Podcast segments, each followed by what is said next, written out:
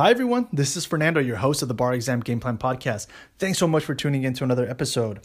Today, I wanted to talk to you a little bit about how you can build resilience for purposes of the bar exam. And if you didn't know, firefighters train under very, very real life scenarios. And the reason they do that is because they're building resilience to real world you know situations real world emergencies real world um, you know life saving you know life and death situations. And so in order to be able to be resilient and maintain posture in those contexts it's really really important for them to just do as much training as possible in that context right?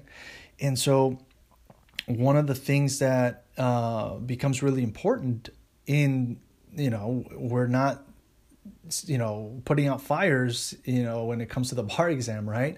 But if you apply that similar mindset here then what that means is that you have to practice right in as many real world scenarios as possible before you get into the bar exam. And that's one of the things that people really fail to do. And I'll give you the top reasons. One of them is fear, right? And the other one is anxiety, right? Those two, fear, anxiety, and actually I'll add self doubt, right?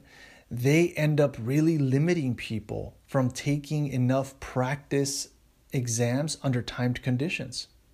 But the more that you do what it's doing, yes, it might feel like, oh my gosh, I'm not ready to take this essay. Like, I'm not prepared to, you know, look at a wills essay or an agency or a business administration's essay or a property essay because I haven't finished reviewing the outline, right?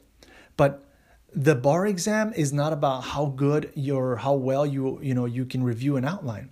The bar exam is about how well you can implement the information that you've packed into your brain under very specific timed conditions that not a lot of people can manage very well right? And so if you want to rise to the top if you want to make it to the top and be able to get the points that you need under the timed conditions the best thing that you can do for yourself is build resilience by practicing under as many real life you know situations as possible. So take practice tests under timed conditions right as i've said before because that ultimately at the end of the day when you go in and you take the exam you will have done you know enough practice where you'll feel really empowered and really comfortable to be like okay whatever you throw my way i got this I may not know all of the rules, but I'm going to know most of them. And, you know, whatever, whichever ones I don't know, I have my plan of attack. And that is not just uh, building resilience right there. What that what's doing, it's also building self confidence, right? Not not a fake confidence, right? But a, a real confidence that you trust in your abilities to manage this task because you've been under the pressure of it so much already right? So I just wanted to give you that tip, that that reminder that to build resilience, it, you really do need to practice under time conditions. And by practicing under time conditions, know that you are building resilience and self confidence and pushing away that fear, anxiety, and self doubt is probably going to be your biggest block to be able to build that resilience. And once you know that, then just start working on those thought patterns right? What's what's the worst if you practice in a setting outside of real bar exam day, right? Well, you kind of mess up. And that's okay. Do it now, right? Or you get a really crappy score if you take, you know, 50 MBEs under timed conditions. Okay, that's fine.